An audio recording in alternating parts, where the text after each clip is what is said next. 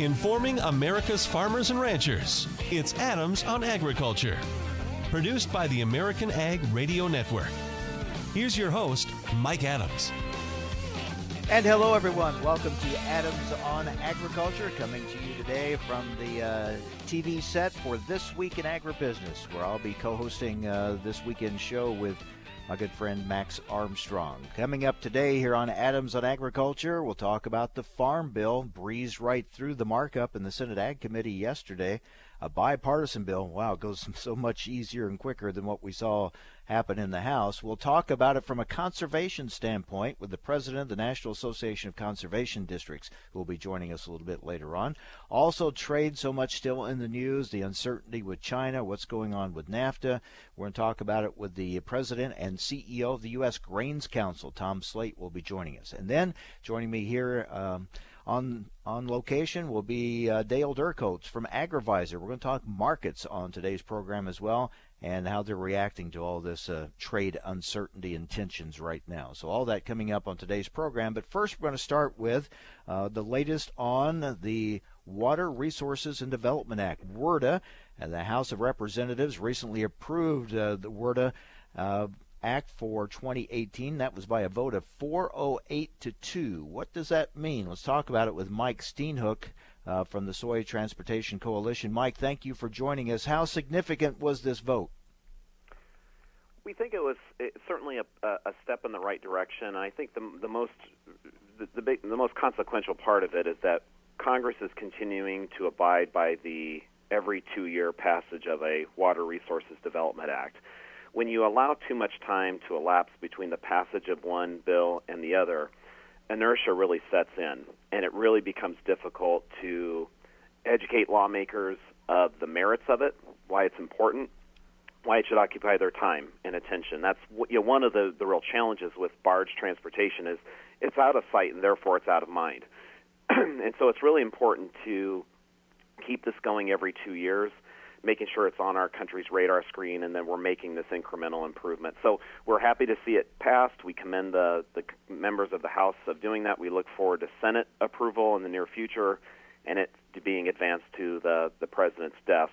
But there still is a lot of room left to uh, to go, uh, a lot of improvement opportunities, and so we're pleased, but we're not popping the champagne. We're we're we're certainly not at the finish line.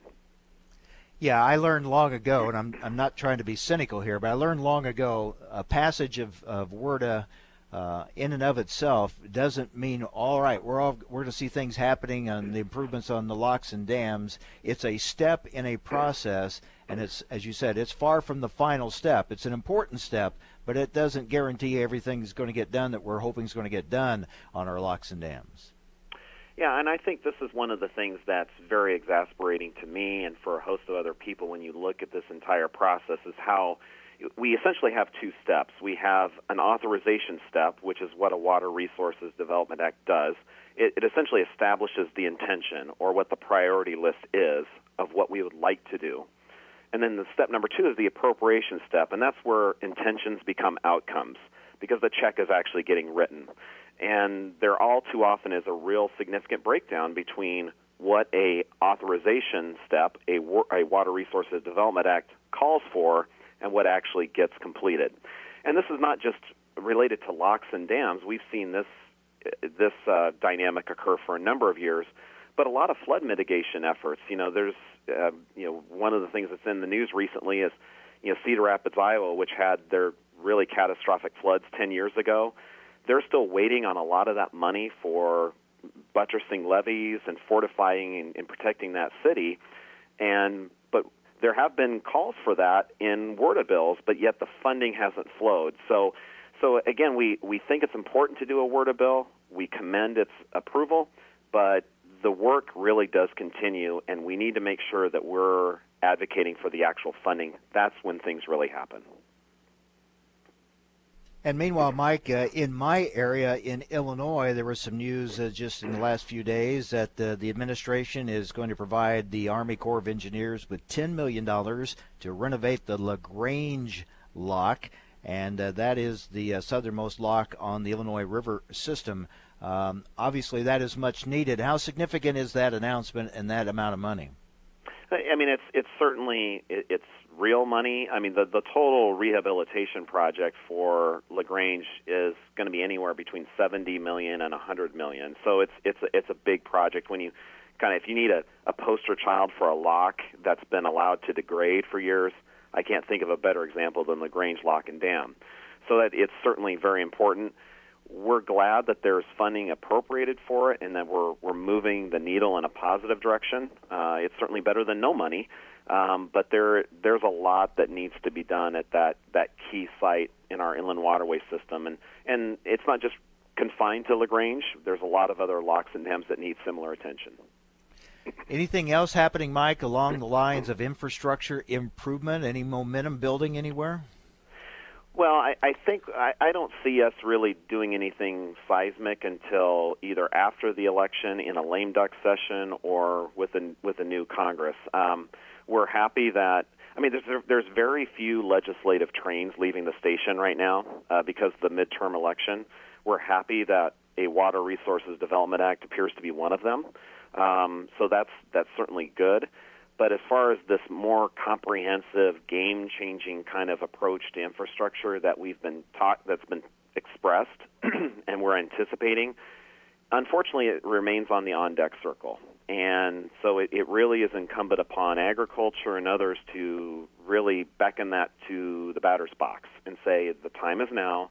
Um, and so when, when Congress and the administration is ready to actually do something significant, agriculture has a seat at that table, and they're they're talking about the modes of transportation that are not just important to the broader economy, but also to agriculture as well again, as we've talked about before, it's an ongoing struggle to uh, push forward on infrastructure improvements.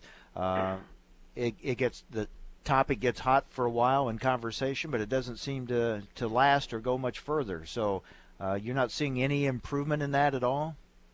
Well, we you know one of the things that we have seen is that you know this this this issue does run the risk of sounding like a broken record, and that mm-hmm. and there's reason for that. Um, but we have had some additional funding allocated to locks and dams, um, you know, most recently in the omnibus appropriation bill. Um, and so that's something that we do celebrate. We need certainly need to see more of that, but but we have. I, I think the whole issue of the inland waterway system has been upgraded uh, within Congress and also the administration. That's a success, and we have had uh, some additional funding allocated toward it and agriculture, the barge industry, and all of the other stakeholders are to be commended for that. So we there has been some success, but there's a long road ahead of us. All right, Mike. Well, thanks for the update, and uh, we'll take any uh, uh, positive steps that we can get, but hope for much more. Thank you so much. Thank you, Mike. Mike Steenhoek, Executive Director of the Soy Transportation Coalition. So, some things happening uh, uh, on the infrastructure improvement front, but uh, um, taking small steps. We need to take some big steps. Coming up next, a big step was taken in the Senate Ag Committee yesterday. They had the markup of uh, their version of the Farm Bill, and unlike what happened in the House side, this one went pretty smoothly. very much a bipartisan bill. And there's a lot in there for conservation. We're going to talk with the president of the National Association of Conservation Districts, Brent Van Dyke, joins us next on AOA.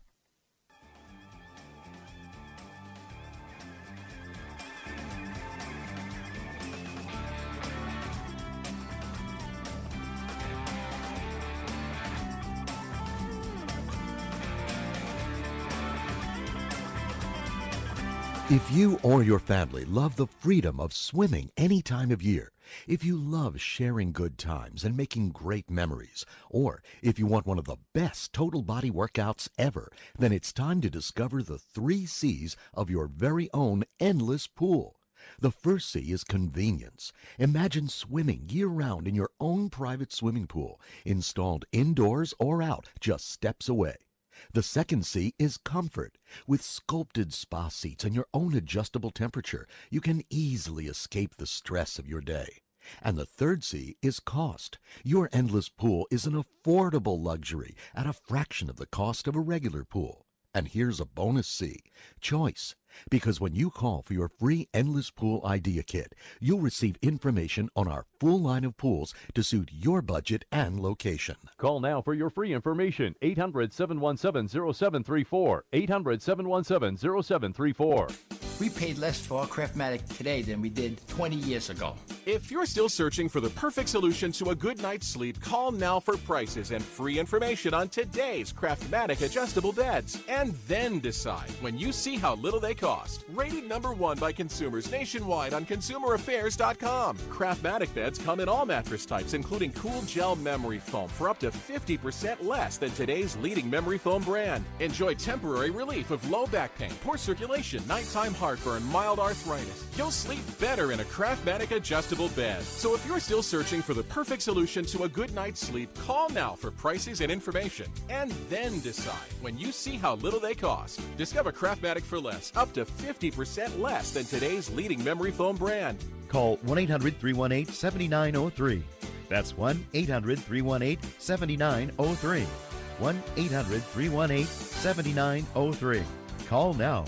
What if you had a medical emergency away from home? What you need is Mobile Help, America's premier mobile medical alert system. Most systems only work at home, but with Mobile Help, you get help outside the home with coverage nationwide on one of the largest cellular networks at the press of a button. I pressed the button, and lo and behold, the emergency came within minutes. Mobile Help did save my life. No question about that. Call Mobile Help now for a free color brochure. We'll send you everything you need, including the base station, the patented mobile device the waterproof pendant, and wrist button. You can also add the fall button that automatically detects falls and signals help. Call today and receive a risk free 30 day trial. There's no equipment to buy and no long term contract. For a limited time, you'll also receive a free emergency key box with your plan purchase. Remember, mobile help keeps you safe coast to coast. Call 800 930 6137 now for your free mobile help brochure. That's 800 930 6137. Again, 800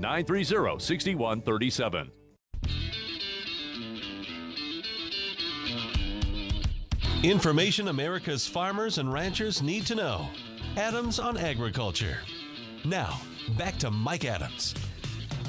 Well, yesterday the markup of the uh, Farm Bill in the Senate Ag Committee went very smoothly. Um, about, what, three hours, I think, or less that they went through it, and only one vote against the bill, and that was by Iowa Senator Chuck Grassley. Uh, he still wants language in the bill with stricter payment limits. Uh, but uh, that'll be a battle that'll take place on down the road, perhaps on the House or on the Senate floor. We'll see what happens there. But that was the lone dissenting vote yesterday. A far different situation than what we saw earlier in the House. So let's take a look at this Senate bill from a conservation standpoint. There's a lot in the conservation title. Joining us now is the president of the National Association of Conservation Districts, Brent Van Dyke. Brent, thanks for joining us. What do you like about this Senate version of the Farm Bill? First and foremost, good, good morning. And what I like most is that we do have one uh, that was marked up and voted on. That's uh, that's exciting for conservation districts nationwide. Um, you know, we hope that uh, you know it can hit the Senate floor by the Fourth of July recess, and of course, if the House can get something done, you know, we understand that the immigration situation, um, you know, part of their bill um, they've reached an agreement, so we're hoping that they'll they'll get a vote that uh, will allow that to pass, and we can have a farm bill by September 30th. So we're we're optimistic. Well, it looks better now, that's for sure. And there's there's talk on the House side that once they have the immigration vote, that they'll be able to get the votes needed to pass uh, the farm bill there. If if the uh, Freedom Caucus uh, goes ahead and, and supports uh, the farm bill, or at least enough of them to get uh, that vote done. So we'll see. But on this uh, in this Senate version, let's take a look at the the conservation title in, uh, specifically. Uh, some of the funding levels, some of the programs that are funded. you're happy with? Well, we are, and um, of course we are. We'd love to see more dollars put into conservation, but you know, it, it, it leaves CSP and EQIP as separate programs which uh, we like that. We don't. We're not pleased that we saw you know reductions in CSP acreage. Uh, I I think it was about eight million acres per year. Um, I, I think one of the biggest concerns we have, obviously, is the cuts to EQIP um, it looks like maybe a 12% cut uh, each year for the next uh, eight years. That's uh, you know that's huge for American ag producers. Uh, EQIP is that partnership where everybody has skin in the game, and it allows American agriculture uh, to be sustainable. And, and from a conservation perspective and an ag producer perspective, you know, those are the programs that allow American ag producers to be competitive and to help feed those that can't feed themselves. So um, we don't like those cuts to EQIP. Um, we like the idea that conservation compliance um, is still, you know, tied to crop insurance.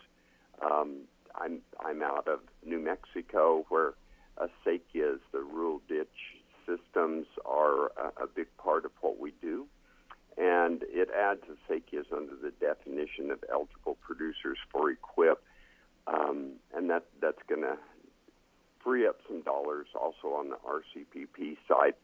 Um, RCPP is, I think, our biggest concern over uh, on the Senate version. I think it was yesterday that Senator Boozman, um, you know, on the Senate floor talked about his concerns with the ARS, the Regional Conservation Partnership Program, and he talked about the value that it has to ag producers. But he also, um, you know, voiced his concerns, and we have the same con- concerns that, you know, the, under the new version of the RCPP program, um, they they can divert as much as 30 percent of funding um, to as grants to, to other organizations. The system where RCPP system as it's designed in the last farm bill, it works. I mean, you have federal government, you have private sector, uh, conservation districts are involved in that. So everybody's got skin in the game, and and they uh, put dollars into programs, mostly watershed scale you know landscape scale type projects, and that that works. So you know we're concerned that we're we're changing something that works very very well, and as uh, Senator um, Boozman said, you know he, his concern is dollars are being diverted to organizations for capacity building, and that's not what those RCPP dollars are for. Uh, we appreciate the new dollars, the influx of dollars into that program but um, you know they're trying to fix something that's not broken. So that is a concern to us. We're talking with Brent Van Dyke. He's president of the National Association of Conservation Districts, looking at the uh, the Senate version of the Farm Bill. Now, it's been interesting to see um, uh, what's being proposed for CRP acres. The House uh, proposing going up to 29 million acres. I think uh, the Senate version is at 25. How do you feel about that?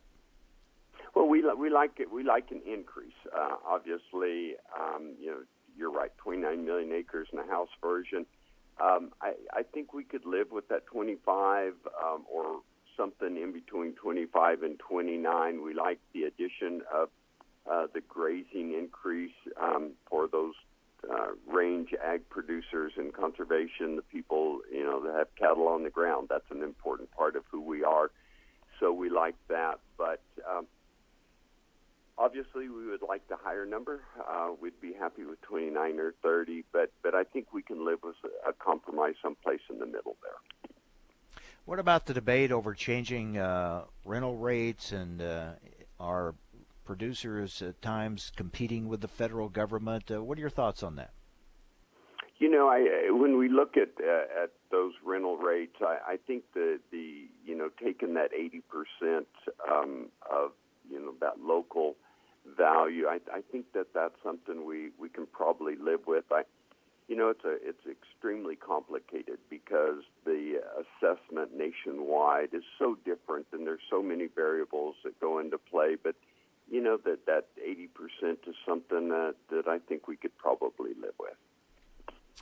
So overall, you like the Senate version, although there's some things, as you mentioned, that you would like to see uh, uh, changed a bit. And there's still time, obviously. This, now the bill has to go to the Senate floor. We wait to see what the House, uh, if they get theirs passed, and going to a conference committee. So there's still a ways to go in the process. But from a conservation standpoint, do you like the direction things are headed?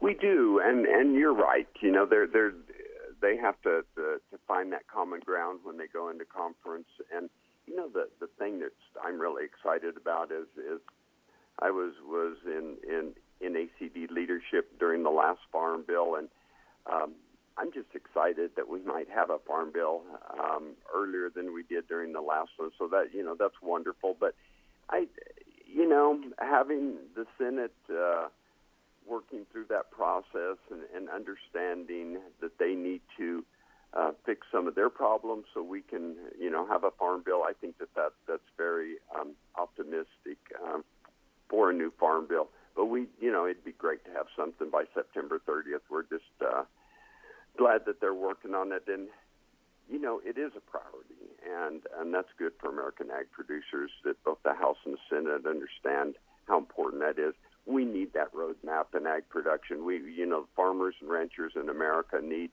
to be able to plan into the future, and the Farm Bill is that roadmap that allows them to understand what America's priorities are. So that's so important.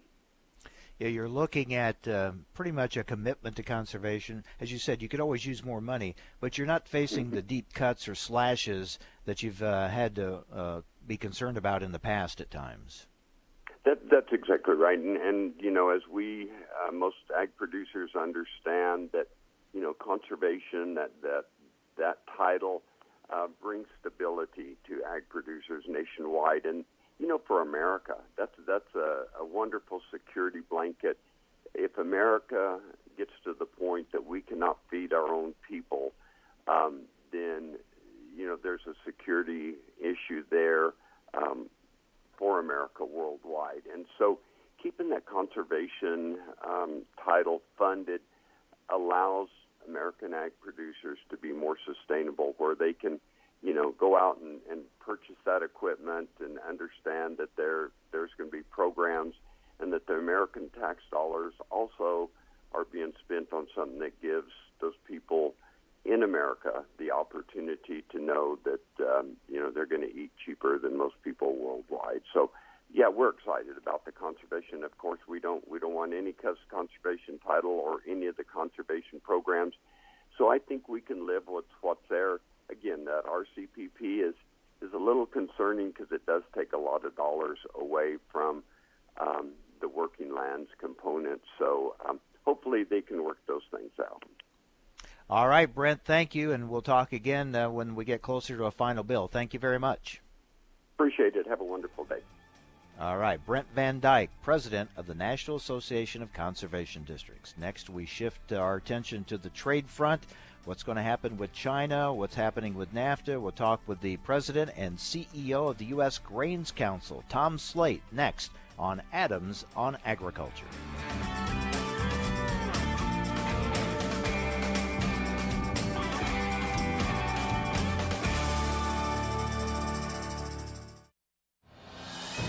The mighty Prosaro, king of fungicides. Its fast action and long residual make it the keeper of grain quality and yield, the hammer of head and leaf diseases, the number one reducer of scab. When your goal is greater wheat quality and higher yield, use Prosaro fungicide, and the crown of higher profit will be yours. Learn more at prosaro.us. Always read and follow label instructions. Thanks for listening to Adams on Agriculture from the American Ag Network. We're excited to explore the topics that make a difference to agriculture. The Farm Bill, immigration reform, reducing regulations, trade, new technology, as well as infrastructure and health care. Through the year, Adams on Agriculture will originate on location from several major national meetings and events. Subscribe to the show's podcast at AmericanAgNetwork.com. Thanks for listening to Adams on Agriculture from the American Ag Network. Time for a market check here on Adams on Agriculture. I'm Rusty Halverson from the American Ag Network. Grain and soybean futures continue to tumble to new lows as trade related tensions with China heat up. The White House's reported plan to levy tariffs on tens of billions of dollars of Chinese goods in the days to come as agricultural traders preparing for swift retaliation. Some say Thursday's slip in the markets, though, is a correction that the market needed to see coming around to the fact that global inventories are still significant. Today's losses wiping out gains after a USDA supply demand report earlier this week showed a somewhat more favorable outlook for prices. July soybeans fell sharply on Wednesday, 9 to 10 and a fraction lower an hour in on this Thursday. We've hit the lowest level since September 2016 in yesterday's action, the selling taking out the June 23, 2017 swing low at 935 and we're trending about a dime below it on this Thursday. In corn, we're about a dime lower. The near-term trend bearish, a minor support point seen at 366 and three quarters. The June 11th low trending just below that on a Thursday. In the wheats, we are 15 to 16 cents lower Chicago, Kansas City, and 7 to 8 cents lower in Minneapolis spring wheat. Livestock at the Merc and live cattle futures, we are 30 to 80 cents lower as the wait continues for cash cattle activity in the central and southern plains. Bids being renewed on this Thursday at 110 per hundredweight with asking prices 117 to 118. Feeder cattle trending 40 to 60 cents lower. Lean hog futures, the recent rally stalling out. July down half a dollar, 82.27. The Dow up 84. July crude oil in New York up 27. You're listening to Adams on Agriculture. I'm Rusty Halverson for the American Ag Network. If you or your family love the freedom of swimming any time of year, if you love sharing good times and making great memories, or if you want one of the best total body workouts ever, then it's time to discover the three C's of your very own endless pool. The first C is convenience. Imagine swimming year round in your own private swimming pool, installed indoors or out, just steps away. The second C is comfort. With sculpted spa seats and your own adjustable temperature, you can easily escape the stress of your day. And the third C is cost. Your endless pool is an affordable luxury at a fraction of the cost of a regular pool. And here's a bonus C choice. Because when you call for your free Endless Pool Idea Kit, you'll receive information on our full line of pools to suit your budget and location. Call now for your free information 800 717 0734. 800 717 0734. Information America's farmers and ranchers need to know. Adams on Agriculture. Now back to Mike Adams. Well, when it comes to trade, these are anxious times, and let's talk about it with Tom Sleight, President and CEO of the U.S. Grains Council. Tom, a lot of attention right now on what may happen anytime uh, as far as more tariffs uh, announcements. Uh, the president uh, weighing the possibility of tariffs on a number of Chinese products. Are you kind of holding your breath on this one? Hi, Mike. Yeah, yeah, we've been holding our breath, waiting what's going to happen next. Uh, you know, preparing scenarios all of the above. That's kind of what we're doing right now.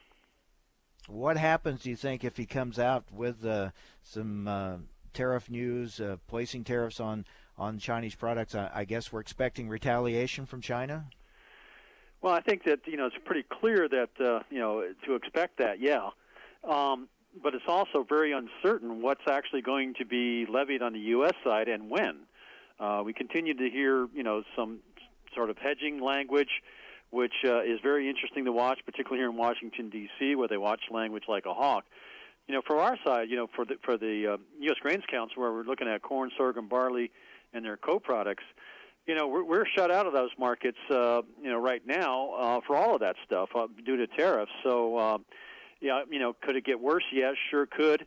Um, we saw an opening there with, with sorghum with the removal of the anti-dumping uh, action, but uh, you know, if they put another uh, tariff on, on sorghum and keep the tariffs in place on, on DDGs and ethanol, and we get no progress on biotech, um, we're going to be pretty much in the same uh, boat we've been in for a while with China. So, you know, we, we, we again, we're, you know, part of that strategy is, you know, invest in a lot of options other places in the world, but watch China like a hawk. How much does all this set us back, Tom? How much does it open the door for competitors to, to get a foothold, a stronger foothold in China? Well, Mike, I think you've seen it in corn, where all the trade friction. We had you know, a pretty good uh, book of uh, corn, U.S. corn, going into China here over the over the uh, you know spring and summer.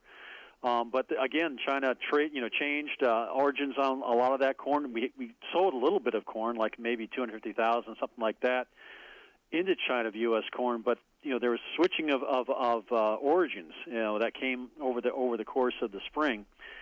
and so that we lo- lose some ground there. I think the biggest thing where we, we're we're real concerned about is we could really use a breakthrough on DDGs. Um, and uh, sort of the tantalizing, yes, it's going to happen, no, it's not going to happen.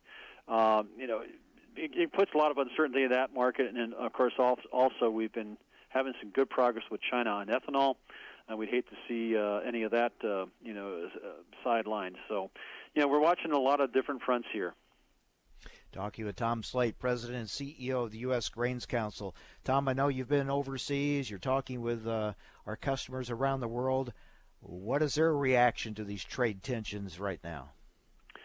Well, it, it's two different things, Mike. I mean, I just came back from Japan and Taiwan, two of our more loyal uh, and longtime customers, and we wanted to, uh, you know, spend some time with those customers to again reinforce the U.S. Uh, you know position in terms of supplier of, of corn and, and uh, feed grains. And again, the reception is very strong. Uh, there's, you know, I guess they're watching, you know, watching what's going on with the trade negotiations, particularly NAFTA. The Japanese are watching that very closely. Uh, but still, very strong relationships uh, in you know our core business, and again, that's going to be um, you know, mainly corn into into Japan and Taiwan, and we have we have a possible opening for ethanol in Japan, and so you know again they they were very engaged in what's going on uh, and very, very appreciative of U.S. continuing to show interest in their markets, very, you know, cognizant of what the, the pressures are in the rest of the part of the world. But it's important to note, Mike, that we're really doing well with, with corn sales right now. I think we're going to, you know, on, on pace to set perhaps, uh, you know, some records here uh, this year because we've been so competitive. I mean, uh, I, I said this maybe to you last time. In, in May, we, we enjoyed 100% of share of, of corn into Mexico uh, very, very robust purchases. So we're seeing a lot of good uh, response to this. But if you take a country like Spain, that's you know uh, uh, buying a lot of U.S. corn right now. We're very competitive, selling some DDGs there. But you know if these steel and aluminum tariffs go into place on the Europe on Europe, you'll see uh, you'll you'll see some contraction of DDG sales. So it's all related. Everything you know, affects everywhere else around the world, and, and that's sort of the what, what we're, what's going on and what we deal with on a daily basis around here. That is interesting because, as you point out, you try to develop all these markets, and especially the more you can develop, it can help offset if you have a problem with one. But you don't operate any of these countries don't operate uh, in a vacuum. As you said, uh, when these things happen with other countries, it it winds up impacting uh, what you're doing overall, right? Exactly. It's it's one big one big picture, global picture, and uh, you know we have to be involved in solving that picture every day. All right, let's uh, look at NAFTA. The tensions seem to be ratcheted up, especially between the U.S. and Canada. Uh, at the highest levels uh, between uh, President Trump and Prime Minister Trudeau. How are you feeling right now about NAFTA? You know, it's funny, uh, Mike. You, NAFTA here in in D.C., you're kind of like it's almost on pause in a way. Uh, no one really knows exactly how to react to the G7 stuff and the, and the, and the skirmishes you, uh, you you talked about between President and uh, Mr. Trudeau. Uh, how, do we, how are we going to react to that? Um, there is a lot of talk here in the last, I would say, 24 to 48 hours on let's really get NAFTA across the finish line. Uh, talk about this bilateral, uh, you know, the two bilateral agreements. I mean, you know, you hear about a lot about that more now than you did last week. Uh, I still feel, you know, there's a lot of good, uh, earnest effort to get NAFTA across the finish line here on part of the U.S. government, and we're certainly behind all of that. We really support these efforts.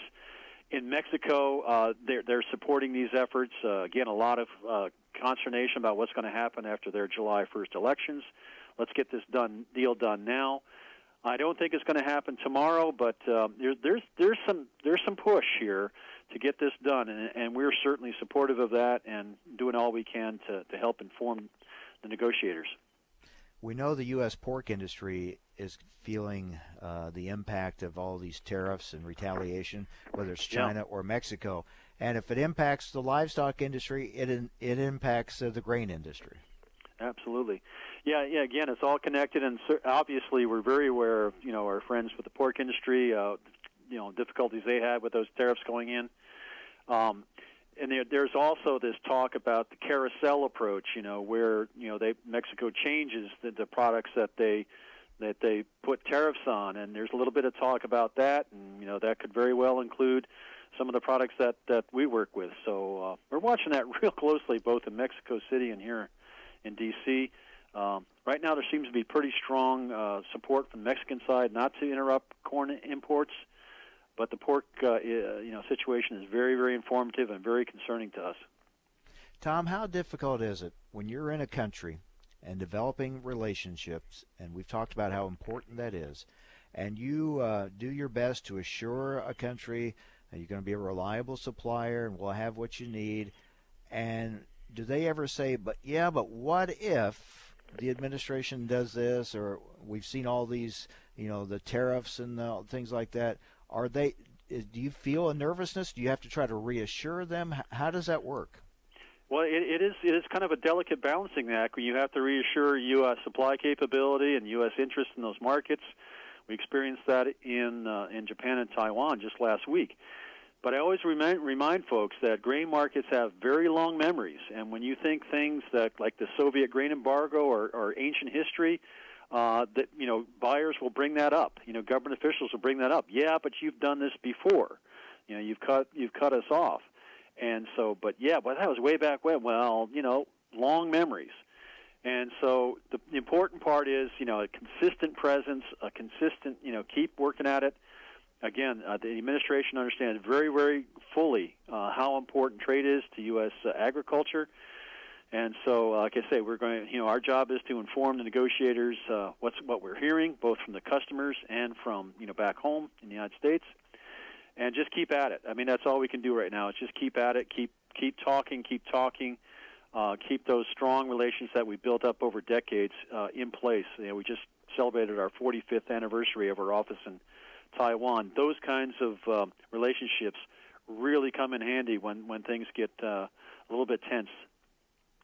We have officials in Japan talking trade now. Uh, tell us about your experience there, what you've heard, and uh, what are the prospects for increased trade with Japan? Well, I think that uh, you know there's a lot of talk about you know TPP or bilateral. I mean, the the voice from the Japanese is very pretty consistent about you know no bilateral. Um, we want U.S. to come back into TPP.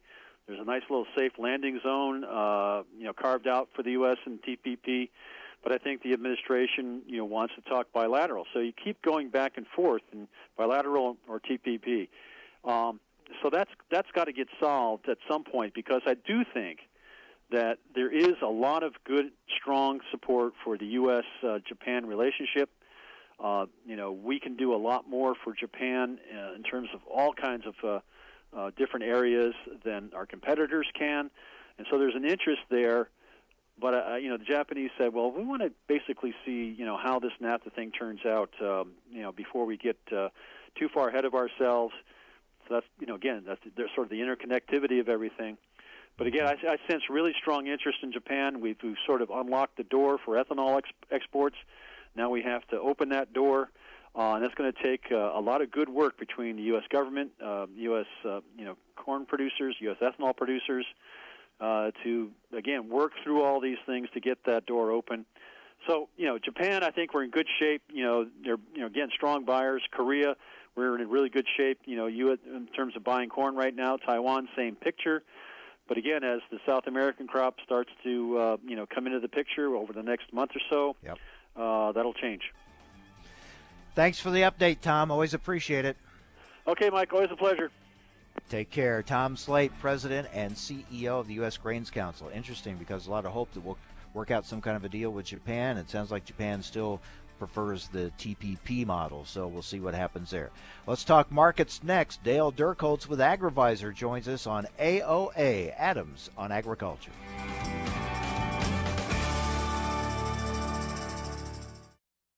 I'm here to tell you that your options for getting out of debt have never been better. How do I know? because I'm Howard Dvorkin, the founder of Consolidated Credit. For nearly two decades, we've helped over 5 million people just like you. And every time we help someone, they all say the same thing.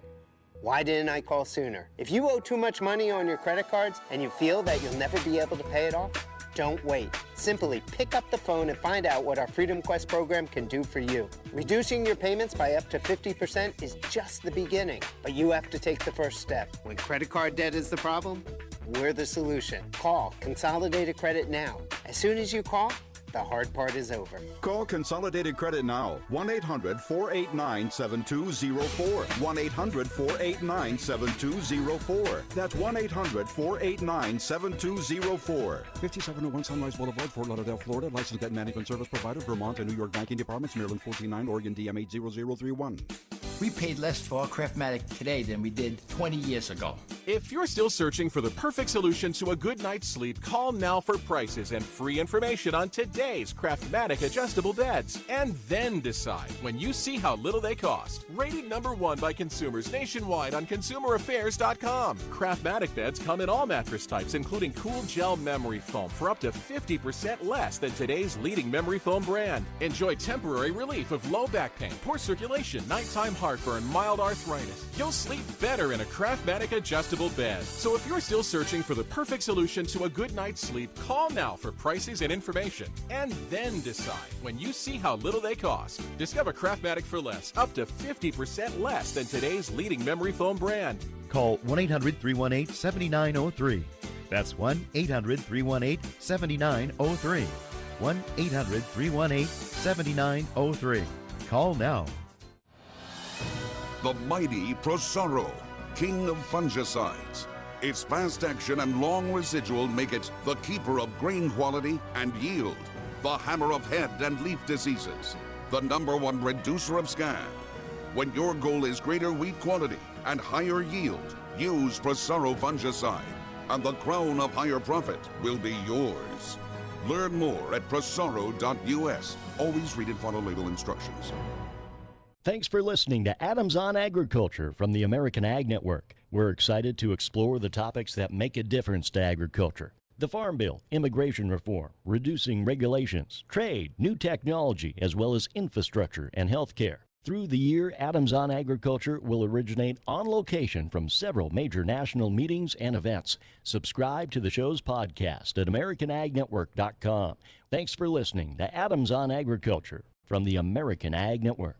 Do you need a car? Been shopping only to be turned down because of bad credit, low credit, no credit, bankruptcy, or divorce? Guess what? Today's your lucky day because now you can buy a car, truck, or SUV, just about any vehicle. It's true. Bad credit doesn't matter. No credit doesn't matter. Bankruptcy or divorce, it just doesn't matter. As a matter of fact, your job is your ticket to your new vehicle. We're Auto Credit Express, and we've helped thousands of people just like you.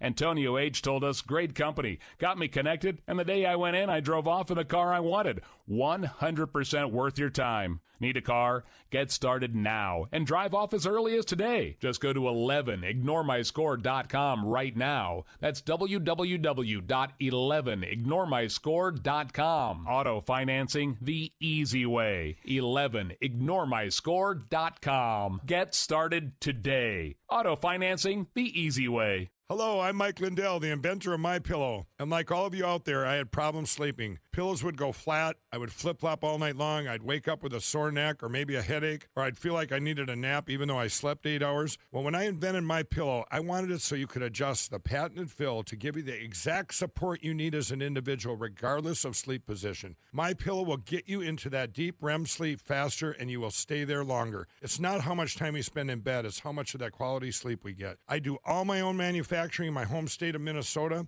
A 10 year warranty and you can wash and dry my pillow. And here's my best offer ever. Get four my pillows for the price of one. That's right, get four my pillows. Two premium pillows and two travel pillows for the price of one. Order my pillow at 800-871-7280 and use promo code FARM11. Get four my pillows for the price of one. Call 800-871-7280 and use promo code FARM11. Go to mypillow.com and at checkout use promo code FARM11. Information America's farmers and ranchers need to know. Adams on Agriculture. Now, back to Mike Adams. Welcome back. Well, I've been uh, doing radio, been on the radio over 40 years, and for much of that time, I've been interviewing my next guest here, Dale Durchholz from AgriVisor. Does that say how old we are? Uh, we don't want to go there, and people don't want to look at uh, it's a good thing we aren't visual. Let's That's put right. it that way. Well, we've over those years we have talked about the markets up and down and the what impacts the markets. Um, we've repeated a lot of cycles over the years, but these are interesting times we're in now with all the, the trade tensions and the outside forces impacting the markets. It really is, you know, and the big watchword here this week, once we got by the USDA numbers and once we got by the Singapore summit, really reverted back to what's going to happen in this whole trade picture here as we come to the end of the week and is the White House going to institute some tariffs against China and how is that going to be received by them and how do they come back at us? Does the market pretty much at this point expect a pretty big crop? Yeah. So the production A- side of- after the after the rains last weekend, yeah, we got a big crop in the bin. Don't know exactly how big, but it's a big crop. Okay, so they're assuming that, which puts more emphasis in on moving that crop. It, it really does, you know, and that's where we're going to be here in the short term now is, you know, production issues have gone to the background. So now we're going to have the market shift gears here. We're going to revert over and go, what kind of demand expectations can we start to realistically think for the next year? Now, for those in those pockets where production is still a challenge, weather has been a challenge. You're saying, wait a minute, don't don't forget us. We're still challenged there. But overall, yeah, it seems like the perception is we're okay at this point. We're going to grow a big crop. All right, so let's take a look at how the market has performed so far, given the factors it's dealing with. You know, and it, it's kind of interesting where we are now, and we're getting corn, July corn, back down into the 360s again here at this point. Uh, we've got July beans that are back down somewhere around 9:30 as we're speaking here today. We're getting down to price levels where it's hard to be really bearish, no matter what the how the trade picture unfolds at this particular point in time, whether you're talking about China or whether you're talking about NAFTA. You know, NAFTA kind of gets lost in this whole game, but it's really a crucial, a crucial ingredient in trade when we talk about wheat and corn. Beans, that's a China focus. Right now, we're going to be talking about China here over the next week or so yet. But I think you've got prices that are at a level now that, that really say you don't have a huge amount of downside risk left in this game anymore. So right now, today, if a farmer talked to me, what should I do? This is what I call bloody tongue time. You bite your tongue so you don't do something stupid. You try not to get caught up in the emotion. And even though the trade issues are uncertain, we've got to remember the overall fundamental structure still justifies that we're going to have good overall demand as we look forward into the next year. It just may be with different trading partners. That's a good point. Talking with uh, Dale Durchholz from AgriVisor. Now, I've had several analysts say in the last few weeks that overall they see a lot of bullish signs for corn. That they see that there's there's some good prospects out there. Do you are you bullish? Oh, there's no doubt about that. You know, and you look at where we're at in the USDA at this point. You know, they had a new crops ending stock number at uh, just under 1.6 billion bushel, and that's using 174 bushel yield, which would almost match last year's record.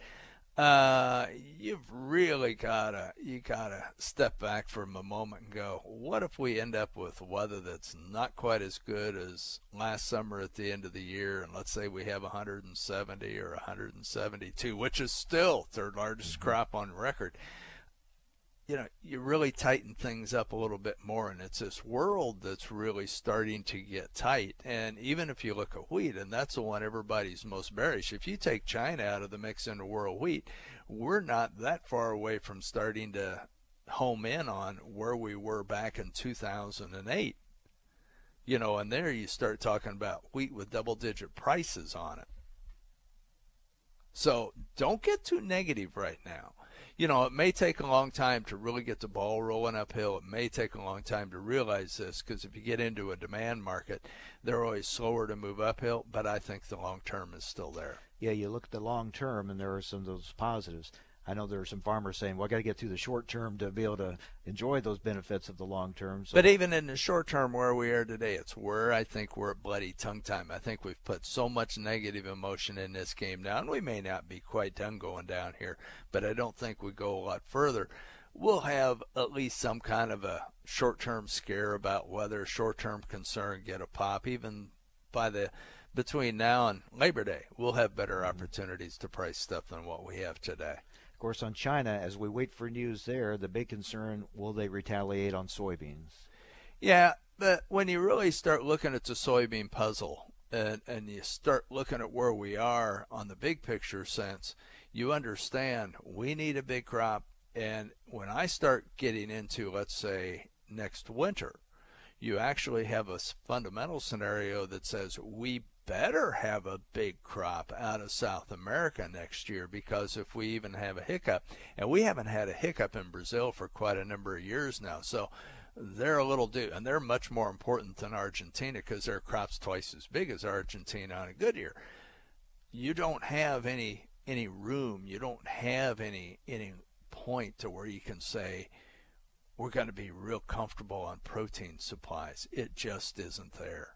And real quick on wheat, have you been surprised how the wheat market's been going lately? In what sense? It, it had a little more strength for for a while, and now and I know there's some production problems uh, out in the plains. Was that mainly what was driving it? Well, part of that's there. Part of it's been we've been dry in the Black Sea area, mm-hmm. warm and dry in the Black Sea area. And you know we got to understand, you know, Russia's now in a good year, the number one wheat exporter into right. the world itself. You know, and we're ratcheting that crop back down the USDA this week took three and a half million ton out of what they think it will do, which kind of says we might even be a little bit smaller here yet. So the Russians aren't going to be a, as big a competitor when we get out into the world scenario. And they have been the price leader here over the last number of years. So I think we, we've got a market that's slowly starting to build its case to go higher. Right now, the weakness that we're having in the marketplace at this juncture is as much as anything harvest driven. And what we hear out of the early harvest Oklahoma and Kansas, yields are as good, maybe just a smidgen better than expected. Quality is good too, and that works well for our export sector. Good to see you again, my friend. Good talking to you. Dale Durchholz with AgriVisor. All right, coming up on tomorrow's program, more on the Farm Bill. We'll talk with Dale Moore with the American Farm Bureau Federation. Brian Jennings with the American Coalition for Ethanol will be with us. We continue to cover the RFS story, and Curt Blades with the equipment manufacturers will take a look at the latest equipment sales numbers. Hope you'll join us on Adams on Agriculture.